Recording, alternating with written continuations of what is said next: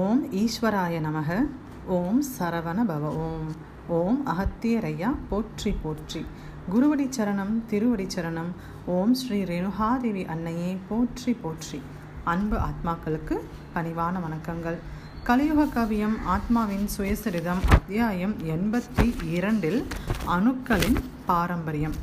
அதாவது நம்முடைய மக்களுக்கு எவ்வாறு அவரவர்களுக்கு பாரம்பரியம் என்று ஒன்று இருக்கிறதோ அதே போன்று அணுக்களுக்கும் ஒரு பாரம்பரியம் ஒரு வரலாறு என்று ஒன்று உண்டு அப்படின்னு சொல்லிட்டு சொல்கிறாங்க பாரம்பரியம் அப்படிங்கிறது நம் நம்முடைய பெற்றோர்கள் அவர்களுடைய பெற்றோர்கள்னு சொல்லிட்டு ஒரு நாலஞ்சு தலைமுறையை பற்றி அந்த கதைகளை வந்துட்டு பிறந்த குழந்தைகளுக்கெல்லாம் சொல்லி இது நம்முடைய பாரம்பரியம் அப்படின்னு சொல்லிட்டு சொல்லுவாங்க. அதே போன்றே வந்துட்டு ஒவ்வொரு அணுவிற்கும் பாரம்பரியம் உண்டு அப்படிங்கிறாங்க. அப்போது நம் சிரசிற்குள்ளே இருக்கக்கூடிய அந்த ஆத்மா அணு எப்பொழுது படைக்கப்பட்டது என்பது யாருக்கும் தெரியாது. அதை படைத்தவரை அன்றி. அந்த எந்த தெய்வங்கள் வந்துட்டு அந்த ஆத்மா அணுவை படைத்தார்களோ அவர்களுக்கு மட்டுமே தெரியும். அந்த அணு எப்பொழுது படைக்க படைக்கப்பட்டது அப்படின்னு. அதன் பிறகு எத்தனை பிறவிகள் வந்துட்டு திரும்ப திரும்ப பூமியில் திரும்ப திரும்ப அவங்க பிறந்து பிறந்துட்டு இருக்கனால மானிடர்கள் வந்துட்டு அதை அறியவே மாட்டார்கள் அப்படிங்கிறாங்க. ஆனால் சில வேளைகளில் வந்துட்டு சில காட்சிகளை நாம் காணும் பொழுது அந்த காட்சிகள் முன்பே நமக்கு வந்தது போல் தோன்றும். சில நபர்களை பார்க்கும் பொழுது அவர்களை நாம் வேற எங்கோ பார்த்துள்ளோம் என்ற நினைவு நமக்கு வரும். ஒரு சில தெய்வங்களை பார்க்கும் பொழுது அவர்கள் நம்மளையே அறியாமல் நாம் உருகி போய்விடுவோம். சில வேளைகளில் ஒரு சில உணவு உண்ணும் பொழுது அது அளவிற்கு அதிகமாக இதற்கு முன் நாம் சாப்பிட்டு இருக்கிறோம் அப்படின்ற அந்த உணர்வெல்லாம் நமக்கு ஏற்படும். இது எல்லாத்துக்குமே என்ன காரணம் என்றால் இதற்கு முன்முன் பிறவிகளில் நம்முடைய அணுக்களின் மேல் படிந்த அந்த எண்ண பதிவுகளே காரணம் அப்படிங்கிறாங்க. அப்போது ஒரு மனிதனுக்கு எந்த அவருடைய பிறவியில் வந்துட்டு அணுக்கள் ரொம்ப அதிகமாக பெருகியதோ அந்த பிறவியினுடைய குணம்தான் அவருக்கு அடுத்தடுத்த பிறவிகளில் வரும் அப்படிங்கிறாங்க. இப்போ நாம் சிலருக்கு பிறவி குணம் அப்படின்னு சொல்லிட்டு சொல்லுவோம். ஒருத்தர் அதிகமாக உதவுகிறார் இல்லை ஒருத்தர் அதிகமாக கெட்ட செயல் செய்கிறான்னா அது பிறவி குணம் அப்படின்னு சொல்லுவோம். அந்த பிறவி குணம் எவ்வாறு வந்ததென்றால் அவருடைய சிரசில் அணுக்கள் வந்து எந்த பிறவியில் அதிகமாக பெருகியதோ அந்த பிறவியினுடைய அந்த குணமே அவருக்கு அடுத்தடுத்த பிறவிகளில் தொடரும் அப்படின்னு சொல்லிட்டு வந்துட்டு சொல்கிறாங்க அப்போ ஒரு ஆத்மா வந்துட்டு இது போன்று வந்துட்டு ஒவ்வொரு பிறவிகளாக எடுத்து எடுத்து ஒரு உடலில் வருது. அந்த ஆத்மா எப்பொழுது அந்த உடலை நிராகரிக்கும் அப்படின்னு சொல்லி சொல்கிறாங்க எந்த ஒரு மனிதன் தீய உணவை அதிகமாக உண்டு தீய சூழ்நிலைகளை அதிகமாக வாழ்ந்து தீய செயல்களை புரிகிறானோ அப்படி இருக்கக்கூடிய அந்த மனிதனுடைய உடவில் அவனுடைய ஆன்மா வந்துட்டு எப் சீக்கிரம் உடலை விட்டு சென்று விட வேண்டும் என்று நினைக்குமாம். ஏனென்றால் மனிதர்களாகிய நமக்கு வெளியில் என்ன நடக்கிறது என்று தெரியும் ஆனால் உள்ளே என்ன நடக்கின்றது என்று தெரியாது.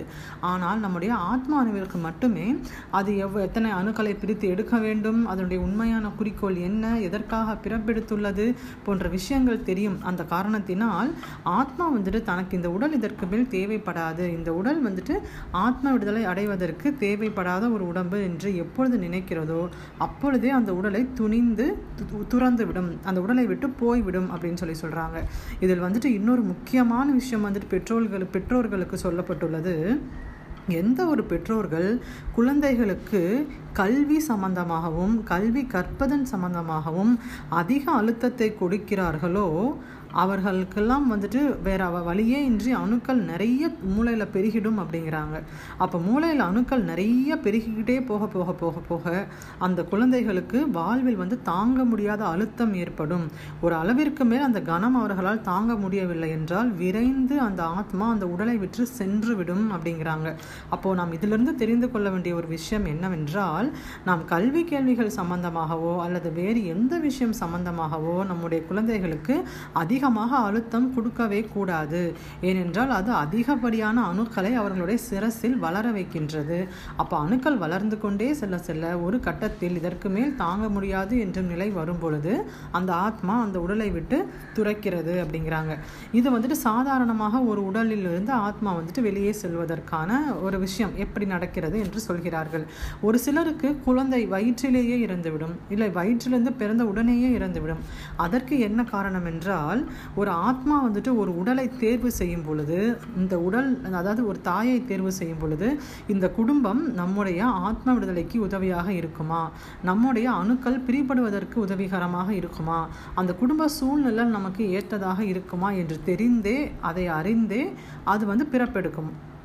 அப்படி பிறப்பு எடுக்கும் போதே வந்துட்டு அந்த கருவறையில் இருக்கும் பொழுதே இல்லை இந்த சூழ்நிலை நமக்கு சரியில்லை எப் என்று எந்த ஒரு ஆத்மாவிற்கு வந்து தோன்றுகிறதோ அப்பொழுதே வந்துட்டு அந்த குழந்தை வந்துட்டு வெளி வருவதற்கு முன்னாலே இறந்து விடும் அப்படின்னு சொல்லி சொல்கிறாங்க இல்லை அப்படின்னா வெளி வந்த உடனே அந்த ஆத்மா வந்து அந்த உடலை விட்டு சென்று விடும் அப்படிங்கிறாங்க. அப்போது ஒரு ஆத்மா வந்துட்டு அடுத்த பிறவி எடுக்கும் பொழுது தன்னுடைய பரம்பரையிலேயே அடுத்து அடுத்தடுத்து அடுத்த பிறவி எடுக்கவே அது ஆசைப்படும். ஏனென்றால் அது அதனுடைய பிறப்பு அதே குடும்பத்திலிருந்து வந்ததனால் திரும்பவும் அதே குடும்பத்தில் பிறப்பெடுக்கும் பொழுது சுலபமாக அணுக்களை பிரித்தெடுக்க முடியும் என்பது அந்த ஆத்மாவினுடைய ஒரு விருப்பம். ஒரு சில ஆத்மாக்கள் வந்துட்டு ஒரு ஒரு ரெண்டு ஜெனரேஷனுக்கு முன்னாடி ஒரு குடும்பத்தில் பிறந்துட்டு உதாரணத்திற்கு ஒரு குடும்பத்தில் வந்துட்டு ஒரு கொள்ளு பாட்டி இறக்குறாங்க அப்படின்னா அவங்க ஒரு ரெண்டு மூணு ஜெனரேஷன் கழித்து திரும்பி அதே குடும்பத்திற்கு வரும்போது அந்த சூழ்நிலைகள் எல்லாமே மாற்றப்பட்டிருந்தால் அவர்களுக்கு அந்த குடும்பம் பிடிக்காது. திரும்பவும் அவர்கள் வந்துட்டு அந்த குடும்பத்தில் பிறப்பெடுக்க மாட்டார்கள் அப்படின்னு சொல்லிட்டு சொல்கிறாங்க அப்போ வந்துட்டு ஒரு குழந்தை அதாவது ஒருத்தருடைய ஆத்மா வந்துட்டு அடுத்த பிறவி ஒரு பிறவியில் உடலை விட்டு அடுத்த பிறவி எடுக்கும் பொழுது அதற்கு கலிவட்ட அணுக்கள் அதிகமாக பிரிபட வேண்டும் என்று இருந்தால் அதற்கு ஏற்ற குடும்பத்தில் பிறப்பெடுக்கும். இல்லை துவாபரவகம் திரேதாயுகம் வரைக்கும் அணுக்கள் பிறப்பெடு அணுக்கள் பிரிந்து விட்டது என்றால் நல்ல கடவுள் பக்தி கொண்டு சேவை புரியக்கூடிய பெற்றோரை நாடியே அந்த ஆத்மா செல்லும் அப்படிங்கிறாங்க. அப்போ ஒரு ஆத்மாவினுடைய பாரம்பரியமே அணுக்களை பொறுத்தது மட்டுமே. அதாவது அது வந்துட்டு அணுக்கள் வந்து அந்த ஆத்மா அந்த கொண்டிருக்கக்கூடிய அணுக்களை பொறுத்து தான் அதோடைய பாரம்பரியமே அமைந்திருக்கும் அப்படிங்கிறாங்க. அப்போது உடலை விட்டு ஒரு ஆத்மா மேலுலகம் சென்று திரும்பி வரும் பொழுது அந்த ஆத்மானுடைய ஒரே குறிக்கோள் என்னவாக இருக்கும் என்றால் எப்படியாவது அனைத்து அணுக்களையும் பிரித்தெடுத்து விட வேண்டும் என்பது. ஆனால் இந்த மாயை உலகில் சிக்குண்டு ஆசைகள் அதிகமாக தோன்ற தோன்ற இன்னும் அணுக்கள் அதிகமாக பெருகுகிறதே தவிர அணுக்கள் எதுவும் பிரிபட மாட்டேங்குது. அப்படின்னு சொல்லிட்டு மகரிஷிகள் சொல்கிறாங்க அப்போது அணுக்கள் அதிகமாக பெருகுவதற்கும் நல்ல அணுக்கள் பிரிபடாமல் இருப்பதற்கும் முக்கியமான காரணம் செயற்கை உணவு செயற்கை காற்று செயற்கையான குணங்கள் செயற்கையான நீர். இந்த செயற்கை செயற்கைன்னு சொல்லக்கூடிய இந்த ஒரு விஷயத்தினால மட்டுமே ஆன்மாவிற்கு அழிவு ஏற்படுகிறது அப்படிங்கிறாங்க. அப்போது ஒவ்வொரு வட்ட அணுங்களும் எந்த சூழ்நிலையில் இப்போ உதாரணத்திற்கு நம்ம அணு மூளையில் உள்ள ஒரு அணுக்கள் வந்துட்டு அதனுடைய ஆற்றல்கள் எப்பொழுது பிரிபடும் என்றால் எந்த எந்த சூழ்நிலையில் அந்த எண்ணப்பதிவுகள் எல்லாம் சேர்ந்து ஒரு அணுக்கள் மேல் பதிகிறதோ திரும்ப நம் வாழ்வில் அது போன்ற சில சூழ்நிலைகள் எப்பொழுதாவது வந்தால் அந்த இடத்திலேயே அந்த அப்பொழுதுதான் அந்த ஆத்மா அந்த அணுக்கள் வந்து பிரிபடும் அப்படிங்கிறாங்க. அப்போது அணுக்கள் வந்துட்டு அதிகமாக பிரிபடுவதற்கு காரணம் வந்துட்டு அவர்களும் இருக்கும் சூழ்நிலையை பொருத்தும் அப்படிங்கிறாங்க. இப்போ ஒரு சிலருக்கு பார்த்தோம் என்றால் ஒரு சூழ்நிலைகளை கண்டால் அந்த சூழ்நிலை எப்படியாவது போகவே பிடிக்காது ஒரு சிலருக்கு. இன்னும் சிலருக்கு சில சூழ்நிலைகள் பார்க்கும்பொழுது ரொம்ப ஈர்ப்பாக இருக்கும். அந்த சூழ்நிலைகள் அவருக்கு மிகவும் பிடிக்கும். அதே போன்று சில பே நபர்களை பார்க்கும்பொழுது அதிகமாக பேச தோன்றும். சிலரை பார்க்கும்போது அதிகமாக பேச தோன்றாது. அப்போ ஒரு ஆத்மாவிற்கு எந்தெந்த செயல்கள் எல்லாம் செய்ய பிடிக்கிறதோ அதாவது நல்ல செயல்கள் எல்லாம் செய்ய பிடிக்கிறதோ அந்தந்த நேரத்தில் எல்லாம் அந்த ஆத்மாவினுடைய அணுக்கள் அதிகமாக பிரிபடுகிறது என்று அர்த்தம் அப்படின்னு சொல்லிட்டு சொல்றாங்க. அப்போ நல்ல ஞான அணுக்கள் பிரிபட வேண்டும் என்றால் நாம் என்ன செய்ய வேண்டும் என்றால் செவி வழியே ஞானமூட்டும் கதைகளை அதிகமாக சொல்ல வேண்டும் அப்படிங்கிறாங்க. இந்த மாதிரி கதைகள் கேட்ட வண்ணமே இருந்தால் இயற்கையாக ஞான அணுக்கள் பிரிபடும்.